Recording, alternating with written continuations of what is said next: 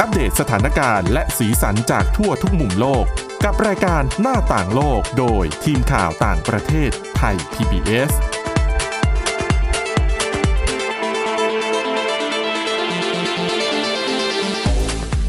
สวัสดีค่ะ คุณผู้ฟังต้อนรับเข้าสู่รายการหน้าต่างโลกค่ะ วันนี้นะคะเรามีเรื่องราวที่น่าสนใจเกี่ยวกับเรื่องปัญหาที่กำลังเกิดขึ้นในโลกตอนนี้ ไม่ว่าจะเป็นเรื่องราคาน้ำมันก็แพงนะคะ อาหารก็แพงและอาหารเนี่ยไม่ใช่แค่แพงอย่างเดียวนะคะ บางอย่างเนี่ยขาดแคลนด้วยซ้ำ ก็สะท้อนให้เห็นถึงวิกฤตความมั่นคงด้านอาหารค่ะ เราจะมาพูดคุยกันในประเด็นเหล่านี้นะคะ กับวันนี้ค่ะ กับคุณอาทิตย์สุโมนเรืองรัศนทร คุณวินิษฐาจิตกรี และดิฉันสาวรักษ์จากวิวัฒนากุลค่ะ สวัสดีค่ะ สวัสดีค่ะ อ่ะเรื่องแรกนะคะ ไปดูเรื่องของวิกฤต ความมั่นคงด้านอาหารกันก่อนดีกว่านะคะ เพราะเชื่อว่าทุกคนเนี่ยน่าจะเจอกับปัญหาเหมือนกันก็คือว่า ของแพงทุกอย่าง อืม ใช่ไหมคะ อาหารน้ำมันเนี่ยไม่ต้องพูดถึงค่ะ ค่ะ เดี๋ยวนี้นี่ขับรถเข้าปั๊มน้ำมันทีไรนี่ก็แบบ ต้องแบบเรียกว่าอะไรตั้งหลัก ตั้งหลักอะไรรู้ไหมคุณบินิษฐา ทำใจใช่ไหม ดูว่าราคาไอ้ตัวเลขเวลาเราบอกเต็มถังอะตัวเลขมันจะไปอยู่ที่เท่าไหร่ อย่าไปบอกว่าเต็มค่ะ ฮะ อย่าไปบอกว่าเต็ม ไม่ก็วันที่เขาบอกว่าพรุ่งนี้น้ำมันจะขึ้นราคาไง อ๋อ เราก็ต้องเออก็ต้องเต็มถังไว้ก่อนใช่ไหมเออนะคะ แล้วก็เชื่อว่าเป็นปัญหาทุกคนเผชิญเหมือนกันใช่ไหม ค่ะ อย่างบางคนแม้แต่ไม่ได้ขับรถยนต์ส่วนตัว ไปนู่นมานี่กินข้าวกินน้ำซื้อของทุกอย่างขึ้นหมดนะคะดังนั้นค่ะเอ่อวันนี้เนี่ยไปเจอประเด็นหนึ่งน่าสนใจนะคะเป็นเรื่องของวิกฤตความมั่นคงด้านอาหาร คืออย่างเมืองไทยเนี่ยหลายคนอาจจะมองว่า เอ้ยเราแบบเป็นประเทศเกษตรกรรมอะ อืม ไม่น่าจะเจอปัญหาใช่ไหมแต่ ค่ะ ว่าไม่แน่เสมอไปนะคะ เพราะว่าเหตุการณ์ที่เกิดขึ้นน่ะมันกระทบไปทั่วโลก ยังไงเราเนี่ยซึ่งเป็นหนึ่งในประชาคมโลก ต้องได้รับผลกระทบอยู่แล้วไม่ทางใดก็ทางหนึ่งนะคะเอ่อแล้วก็ไอ้ปัญหาที่เกิดขึ้นเนี่ยตอนเนี้ยก็เลยทำให้หลาย ๆ ประเทศที่เป็นประเทศผู้ผลิตอาหารค่ะใช้มาตรการระงับการส่งออกอาหาร หรือไม่ก็จำกัดการส่งออก อย่างเร็วๆเนี้ยที่เพิ่งเกิดขึ้นเนี่ยรายล่าสุดก็คือที่มาเลเซียค่ะ มาเลเซียเนี่ยนะคะ เมื่อวันที่หนึ่งมิถุนายนที่ผ่านมาค่ะ เขาระงับการส่งออกไก่ มาเลเซียนี่เป็นประเทศที่เอิ่มส่งออกไก่ให้กับหลายประเทศ ค่ะ แต่ว่าที่เขาจำกัดไว้เนี่ยก็คือเดือนหนึ่งนะคะอ่าต้องส่งออกไม่เกิน3ล้าน6แสนตัว อืม ส่งเกินกว่าเนี้ยอาจจะเป็นข้อยกเว้น ถ้าบริษัทไหน ฟาร์มไหนบอกว่าเออ ฉันมีความจำเป็นต้องส่งเกินอะไรอย่างนี้ก็ต้องไปขอเป็นกรณีพิเศษ แต่ถ้าบริษัทไหนเหมือนกับว่าทำสัญญาตกลงอะไรกับคู่ค้าไว้แล้วเนี่ยอันนั้นก็ ค่ะ ให้เป็นไปตามสัญญานะคะ ทีนี้ของมาเลเซียเนี่ยค่ะ ระงับการส่งออกไก่นี่คือเริ่มหนึ่งมิถุนายน ยาวไม่มีกำหนด อืม นะคะ โดยบอกว่าจะระงับการส่งออกไปเรื่อยๆ จนกว่าปริมาณการผลิต แล้วก็ราคาไก่ในประเทศเนี่ย มันจะคงที่ ค่ะ นะคะ ทีนี้หลายสำนักข่าวค่ะ ก็ไปสัมภาษณ์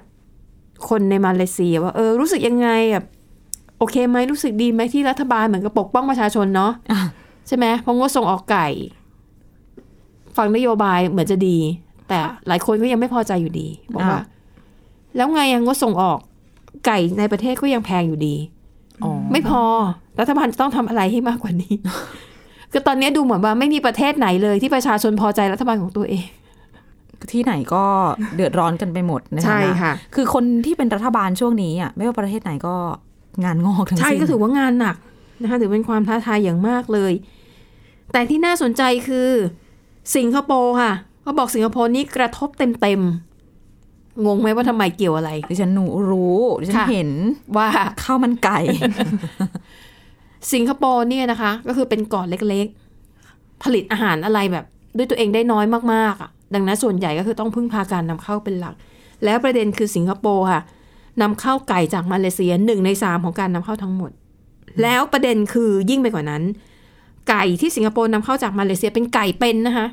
อืม เขานำเข้ามาแล้วเอามาเชือดในสิงคโปร์แล้วก็จะแช่เย็นหรืออะไรก็แล้วแต่ ทีนี้ประเด็นคือร้านข้าวมันไก่ในสิงคโปร์อะข้าวมันไก่สิงคโปร์นี่เป็นอาหารชื่อดังเนาะ ใครไปก็ต้องแบบเออต้องไปลองชิมสักหน่อยอะไรอย่างเงี้ยนะ เคย คะ ชิมหรือยัง ยังเลยค่ะ ดิฉันก็ยังค่ะ อันในเมืองไทยมีหลายร้าน ค่ะ แบบเอาสูตรจากอ่าสิงคโปร์มานะคะเอาไปลองชิมกันได้ ประเด็นคือว่าข้าวมันไก่เนี่ยไก่ที่ใช้ทำมันต้องเป็นไก่สด อื มันจะเป็นไก่แช่แข็งอะไรเนี่ยเขาบอกว่ามันไม่ได้รสชาติมันจะไม่ดี ความพิถีพิถันนี้ อ่าฮะค่ะ ดังนั้นแม้ว่าสิงคโปร์เนี่ย อาจจะไม่ได้นำเข้าไก่จากมาเลเซียคือมันหายไปนะคะแต่ว่าไก่ครึ่งหนึ่งที่มาเลเซียนำเข้ามาจากบราซิล แล้วก็อีกประมาณ 8%นำเข้ามาจากอเมริกา แต่ดิฉันเข้าใจว่ามาไกลอย่างนั้นน่ะ น่าจะเป็นแบบในรูปแบบของไก่แช่แข็งมากกว่า ค่ะ ซึ่งบอกถ้าเป็นไก่แบบนั้นน่ะทำข้าวมันไก่ไม่เหมาะ เจ้าของร้านข้าวมันไก่บางคนบอกเลยนะคะ ว่าถ้าอีกหน่อยมันไม่มีไก่สดขายหรือว่ามันมีแล้วมันแพงแบบมาก ๆ เนี่ย อาจจะไม่ขายเลยข้าวมันไก่ อาจจะปิดร้านไปเลย บางคนก็บอกว่า อาจจะต้องหาเมนูอื่นมาทดแทน เป็นหมูทอด หรือทำอะไรอะก๋วยเตี๋ยวปลาหรืออะไรก็แล้วแต่อะที่ไม่ใช่ไม่ใช่ข้าวมันไก่อะ ค่ะ นะคะ เพราะว่าไม่อยากให้คุณภาพสินค้ามันเปลี่ยนไปนะ แล้วก็เออบางคนก็มองว่า ถ้าทำแล้วไม่ดีไม่ทำขายดีกว่านะคะ แล้วก็ทันทีที่มาเลเซียเขามีข่าวมาก่อนหน้าที่เขาจะยกเลิกเออเรียกว่าระงับส่งออกประมาณหนึ่งสัปดาห์ ตั้งแต่มีข่าวค่ะ ร้านข้าวมันไก่ขายดีทุกวันเลย เหมือนกินตุนไว้ก่อน ถูกต้อง เดี๋ยวมันจะแพงอย่างนี้ ถูกต้อง อืม นะคะ อ่ะก็เป็นประเด็นหนึ่งที่เห็นไหมพอมันงดส่งออกอ่ะมันก็กระทบกระเทือนไปหลาย ๆ ประเทศนะคะ แต่ประเด็นเนี้ยหลายคนกำลังมองว่า อ้าวแล้วอย่างประเทศไทยอ่ะเราพอจะฉวยโอกาสนี้ไหม ส่งไก่ของเราไปสิงคโปร์ได้หรือเปล่า เป็นโอกาสของผู้ส่งออกด้วยหรือเปล่า นี่นี่ก็คือสิ่งที่คนคิด ค่ะ แต่ว่าในความเป็นจริงมันจะเป็นไปได้หรือเปล่า ดิฉันก็ไม่แน่ใจ เพราะว่าทุกวันนี้ผู้ผลิตไก่อ่ะก็ต้องมีคู่สัญญาของตัวเองอยู่แล้วไง อืม แล้วก็อาจ ใช่ จะ ไหม มีเรื่องระเบียบการนำเข้าด้วยมั้งเพราะว่ามันก็เป็นสัตว์ที่แบบถ้าเขาต้องนำเข้าไก่สด ค่ะ แต่ก็มีเรื่องโรคระบาด อ๋อ การ ใช่ ควบคุมโรคอะไรต่าง ใช่ ๆ เป็นสัตว์ปีก มัน ใช่ ก็มีความเสี่ยงมีหลายกรณีที่เกิดมาแล้วในอดีตเนาะ อืม ไข้หวัดนก ดังนั้นที่หลายคนบอกว่า อุ้ยไทยแล้วก็ช่วยโอกาสนี้เลยสิ ส่งออกไก่ไปสิงคโปร์แทนมาเลเซีย ซึ่งในความเป็นจริงมันก็อาจจะไม่ได้ง่ายขนาดนั้นนะคะ แล้วจะบอกว่ามาเลเซียเนี่ยมันก็ไม่ใช่ประเทศเดียวก่อนหน้านี้มีหลายประเทศใช้นโยบายในแนวแนวๆนี้มาแล้วนะคะ อินโดนีเซียค่ะ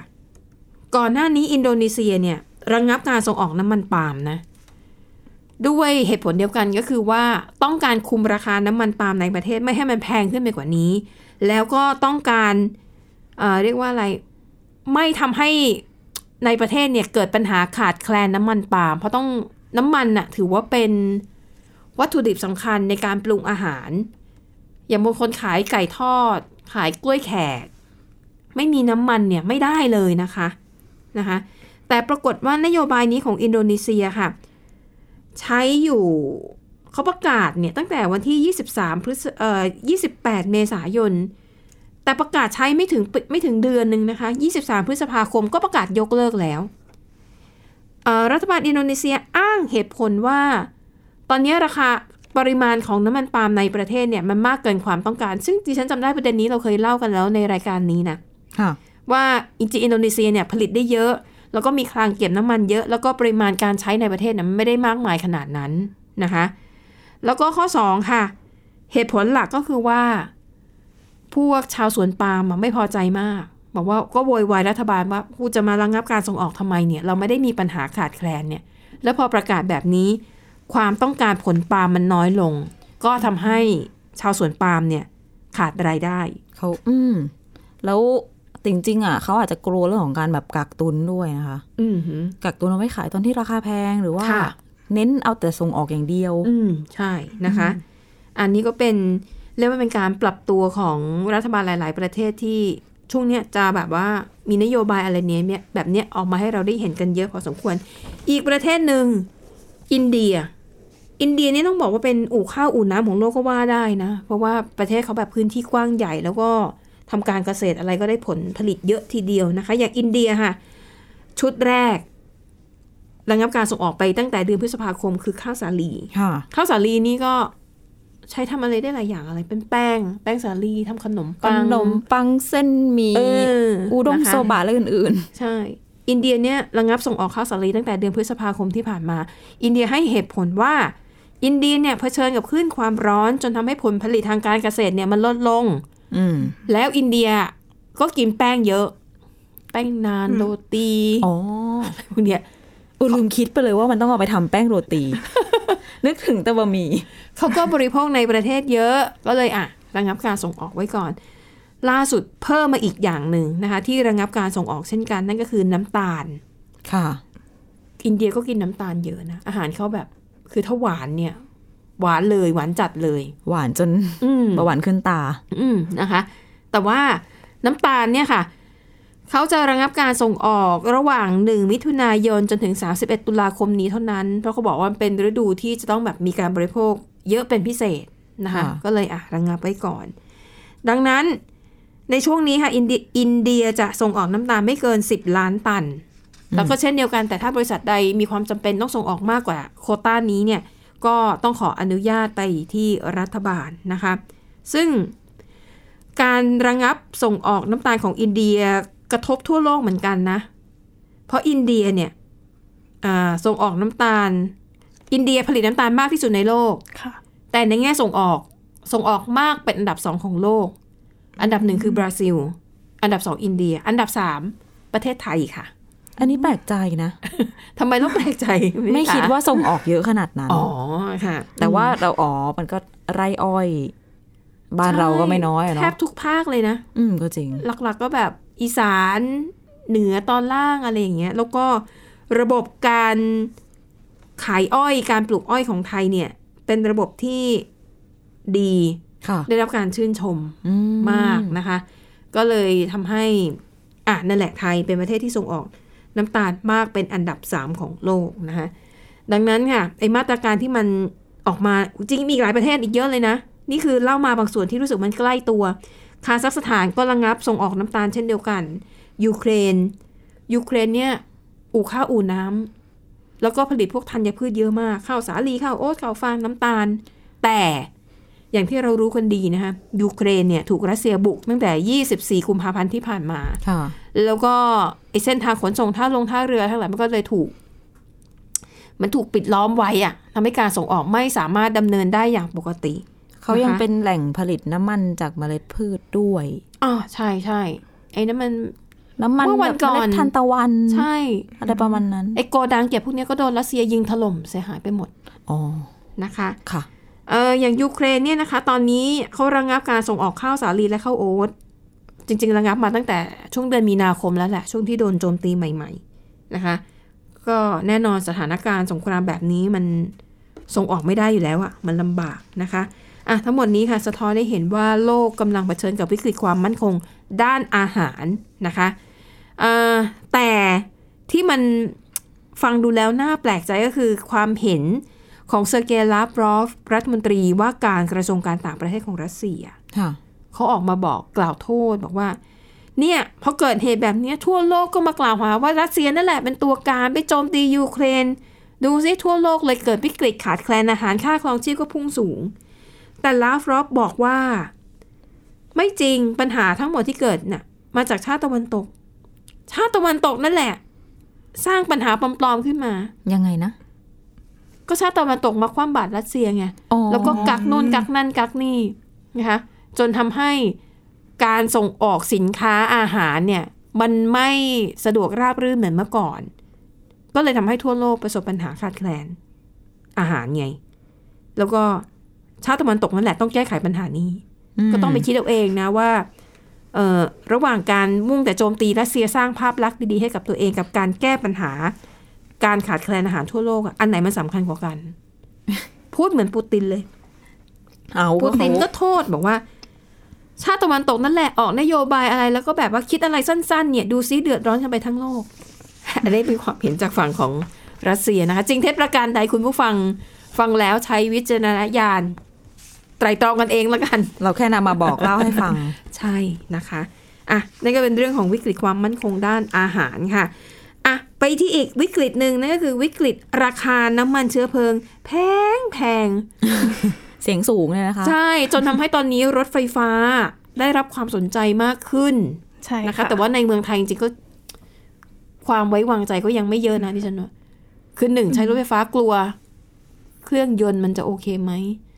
ต้องซ่อมมีปัญหาหรือเปล่า ที่ชาร์จ ใช่ เพิ่งฟังสถิติเมื่อเช้ามาว่า ค่ะ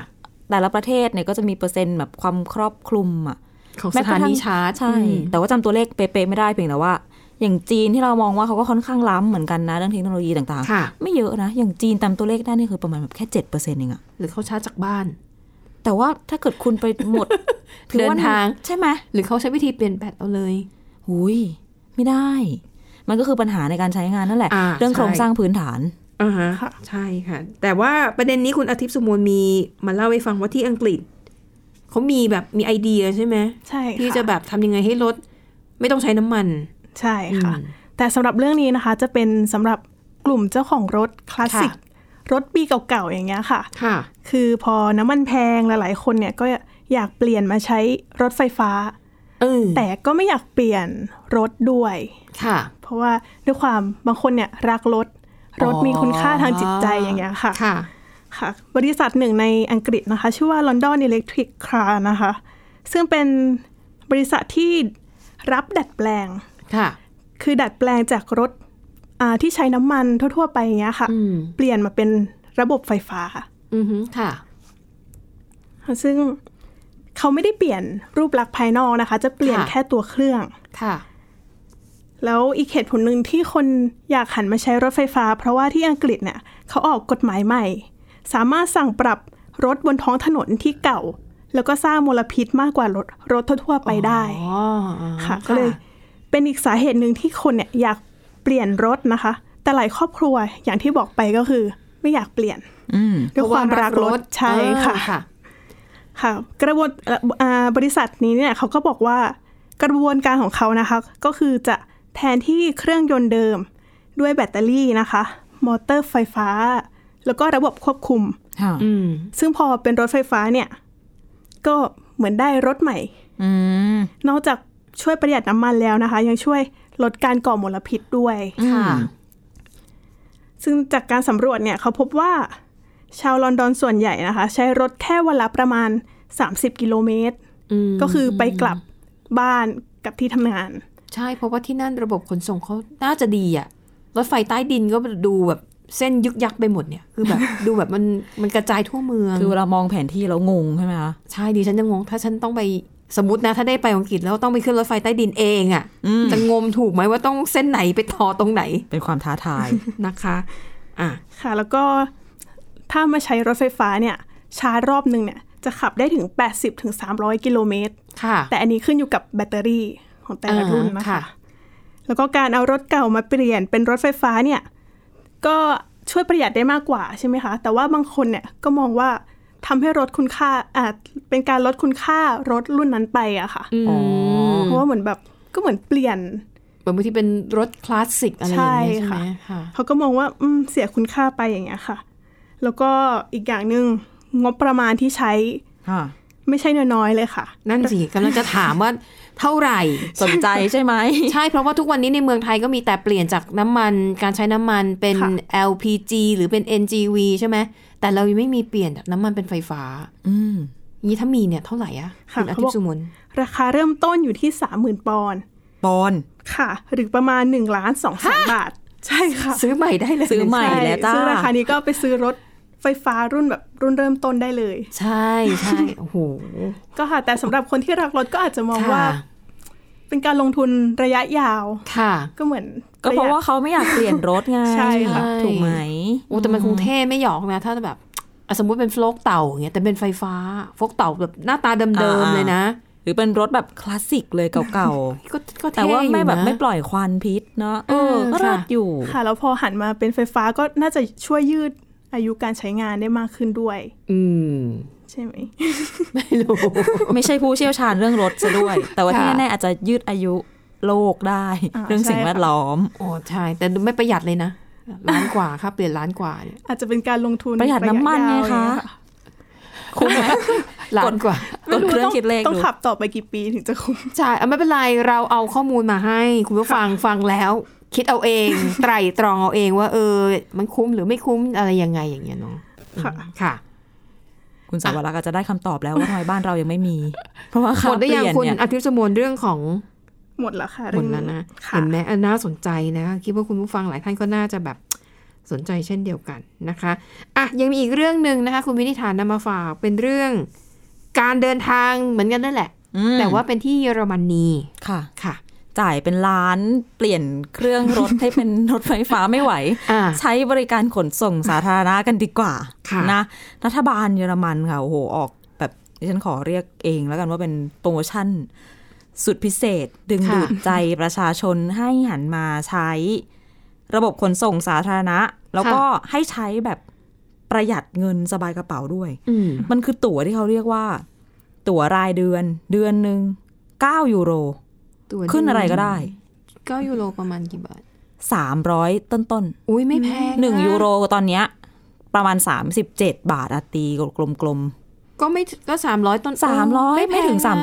340 คิดถึงค่าของชีพในเยอรมนีด้วยนะคะณถูกผู้ฟั ค่ะ ง ถูกต้องค่ะ พิซซ่าถาดหนึ่งก็กี่ร้อยเข้าไปแล้วอะและเนี่ย แค่สามร้อยกว่าบาท ถ้าจำไม่ผิด เคยขึ้นรถรางในเบอร์ลิน ค่ะ เที่ยวหนึ่งน่าจะ2-3ถึง3ยูโรแล้วล่ะมั้ง ถ้าจำไม่ผิดนะคะ อืม แล้วก็อันเนี้ยก็คือเหมา ค่ะ เป็นรายเดือน ค่ะ 9 ยูโร แต่ว่าจะมีให้ใช้แบบนี้อยู่แค่ 3 เดือนนะ แล้ว อ้าเหรอ เพราะว่าเป็นการ ช่วยประชาชนเรื่องของค่าของชีพ อ๋ออ่ะอ่ะก็ยังดี ก็เล่ากันมาตั้งแต่ต้นต้น ค่ะ รายการว่าอาหารเอ่ยอะไรเอ่ย แพงหมดทุกอย่าง รู้สึกกัน ย ทั้ ก ง เว้นเงิ โลก นเดือน แหม อย่าเอาเรื่องจริงมาพูดเล่น ค่ะ แต่ว่าอันนี้ก็คือจะครอบคลุมเฉพาะการเดินทางด้วย อ่า ค่ะ หนึ่งรถไฟ อืม รถบัส แล้วก็รถใต้ดินอย่างนี้นะคะ จะไม่รวมไปถึงรถไฟระหว่างเมืองที่เป็นเหมือนแบบรถด่วน อ่า อันนั้น ค่ะค่ะ เพราะอันนั้นก็จะเป็นอีกราคาหนึ่งก็ค่อนข้างแพงหน่อย แต่ถามว่า ถ้าอยากจะเดินทางข้ามเมืองด้วยโปรโมชั่นนี้ได้ไหมได้ ก็ใช้นั่งรถไฟที่ไม่ด่วนเอาอะมันจะมีเส้นทางรถไฟบางเส้นที่ก็ ที่แบ วิ่ บ งข้ามเมืองได้ แวะ เหมื ทุ อก น ส กัน ถานีเลย อาจจะประมาณนั้น ค่ะ คุณก็จะสามารถใช้ไอ้เจ้าตั๋ว 9 ยูโรของเขาเนี่ยได้นะคะ ค่ะ และนอกจากช่วยเรื่องของค่าครองชีพเนี่ยก็คือ เป็นการดึงดูดให้ประชาชนทิ้ง ละทิ้งการใช้รถด้วย ค่ะ นะเพราะว่าเขาก็เจอปัญหาหนักเหมือนกันจริง ๆ ประชาชนอาจจะละอยากละทิ้งการใช้รถอยู่แล้ว เพราะว่า อืม เรื่องของค่าน้ำมันเนี่ย ก็หนักเหมือนกัน แต่ว่าอีกด้านหนึ่งเขาก็มีนโยบายเรื่องของการลดค่าพลังงานด้วยนะคะ ค่ะ ลดลงประมาณลิตรละ 30 เซนต์หน่อยเดียวนะคะ ค่ะ ลดลงมาแล้วเนี่ย จะเหลือน้ำมันจะตกเหลือประมาณลิตรละไม่ถึง 2 ยูโร แต่ไม่ถึง 2 ยูโรก็ยังแบบ หกสิบกว่าบาทนะ ถูกก็เกือบ 60 บาทก็ ค่ะ เข้าใจแล้วล่ะว่าทำไมไม่ขับรถนะคะ ค่ะ ก็เลยเป็นนโยบายที่ค่อนข้างได้รับเสียงตอบรับที่ดี เพียงแต่ว่าก็มีเสียงวิจารณ์อยู่นิดนึงคือดอยเชบานบริษัทรถไฟการรถไฟเยอรมนีเนี่ยหลังๆมาเนี่ยเขามีปัญหาเรื่องเหมือนกับความต้องการใช้งานค่อนข้างสูง ค่ะ เยอรมนีปกติจะขึ้นชื่อเรื่องของแบบรถโดยสารเอ่ยอะไรเอ่ยอะตรงเวลาแบบเป๊ะสุด ค่ะ ๆ ถ้าสมมุติว่าเราไปที่ป้ายรถรางป้ายรถเมย์เขาจะมีเขียนบอกเลยว่า รถคันต่อไปจะมาถึงในอีกกี่นาที อืม เพียงแต่ว่าระยะหลังมาเนี่ย มีปัญหาการเดินทางล่าช้าอยู่พอสมควร โดยเฉพาะรถไฟที่วิ่งในระยะทางไกลเนี่ย เขาบอกว่ามีไม่ถึง 70%ที่วิ่งได้ตรงตามเวลาที่เหลือประสบปัญหาล่าช้า ค่ะ บ้าง เนื่องจากว่าอ่ะก็ระบบทำงานได้ไม่เต็มร้อยเปอร์เซ็นต์นะคะ แล้วก็หลาย ๆ วันเนี่ย อย่างเช่นวันแรกที่เปิดใช้งานก็คือหนึ่งมิถุนายนที่ผ่านมาเนี่ย ก็มีการจับจ้องว่าจะจะมีปัญหาอะไรไหมปรากฏว่าก็รอดผ่านมาด้วยดีนะคะ อืม อืม ซึ่งก็ยังมีอีกหลาย ๆ มาตรการที่รัฐบาลเยอรมนีออกมาน่าสนใจแต่ว่า ค่ะ เอาเรื่องนี้มาเล่าให้ฟังเป็นไอเดียที่ฟังแล้วอยากมีบ้าง เผื่อว่า ผู้ว่ากรุงเทพมหานคร โอ้ คนใหม่อาจจะ นะคะ มีนโยบายอะไรแบบนี้ออกมาแบ่งเบาภาระของประชาชนบ้าง เราไม่ได้มีระบบรถไฟหรือว่าขนส่งที่ครอบคลุมหลาย ๆ เมืองหรือทั้งประเทศ ใช่ แต่อย่าง ใช่ น้อยเนี่ยในกทมก็อาจจะช่วยแบ่งเบา เอาแค่รถไฟฟ้าที่มีอยู่ก็ไม่เชื่อมกัน แค่ตั๋วรายวัน ค่ะ ของรถไฟฟ้าในกทมนั่นก็แพงกว่าตั๋วรายเดือนเขาแล้วนะ ใช่ ดิฉันไม่น่าเอาความจริงมาพูดเลย ค่อนข้างจะเจ็บปวด อะอย่างง่าย ๆ เนี่ยเอ่อไทย PBS เราอยู่ถนนวิภาวดี ค่ะ เรามีรถไฟสายสีแดง ค่ะ ดิฉันเคยตั้งความหวังว่าเมื่อไหร่ที่รถไฟสายสีแดงเปิดนะ ดิฉันจะไม่ขับรถ จะ โอ้ย ปั่นจักรยานมาขึ้นสถานีแล้วก็มาทำงานอ้าวแต่พอดิฉันไปศึกษาจริงๆแปลว่าถ้าดิฉันต้องการจะเข้าเมือง ค่ะ จากไทย PBS ไปแบบเอ่อแยกราชประสงค์อะไรอย่างเงี้ย ค่ะ โอ้โห การเชื่อมต่อรถด้วย BTS หรือว่ารถไฟฟ้า ยากมาก อืม ค่อนข้างท้าทาย มันท้าทายมาก เทียบแล้วว่าขับรถไปเองประหยัดกว่า ดิฉันก็เคยแบบนี้แหละคิดว่าอุ้ยรถติด รักโลก ขี้เยจขับ ใช่ไหม เหนื่อยด้วย เราใช้ขนส่งสาธารณะดีกว่า ค่ะ จอดรถไว้เนี่ยแหละ โอเค เดี๋ยวเรานั่งมอเตอร์ไซค์รับจ้างนิดนึง ไป เออ สถานีรถไฟฟ้า ค่ะ แล้วก็อ่านั่งไปเสียไปแล้วหลายสิบบาท ไปถึงซื้อตั๋วรถไฟฟ้าอีกอีกหลายสิบบาท ค่ะ ไปถึงปลายทางขากลับก็คูณอีกเท่าหนึ่งไป กลับมา ค่ะ ถึงค่าน้ำมันเราก็น่าจะพอๆกันนะ ใช่ อืม นะคะอ่ะเราก็มีหน้าที่อย่างนี้แล้วเนาะ แล้วก็เอาเรื่องความก้าวหน้าการพัฒนาในหลาย ๆ ประเทศมาเล่าให้ฟังกันนะคะเผื่ออาจจะได้เป็นการแชร์ไอเดียเนาะ ค่ะ เอามาช่วยกันพัฒนาบ้านเมืองเราหรือกรุงเทพมหานครให้แบบน่าอยู่มากขึ้นเอาละค่ะและทั้งหมดนี้ก็คือเรื่องราวในรายการหน้าต่างโลกขอบคุณคุณผู้ฟังสำหรับการติดตามวันนี้หมดเวลาแล้วค่ะ เราสามคนและทีมงานลาไปก่อนพบกันใหม่ตอนหน้าสวัสดีค่ะ สวัสดีค่ะ Thai PBS podcast. View the world via the voice.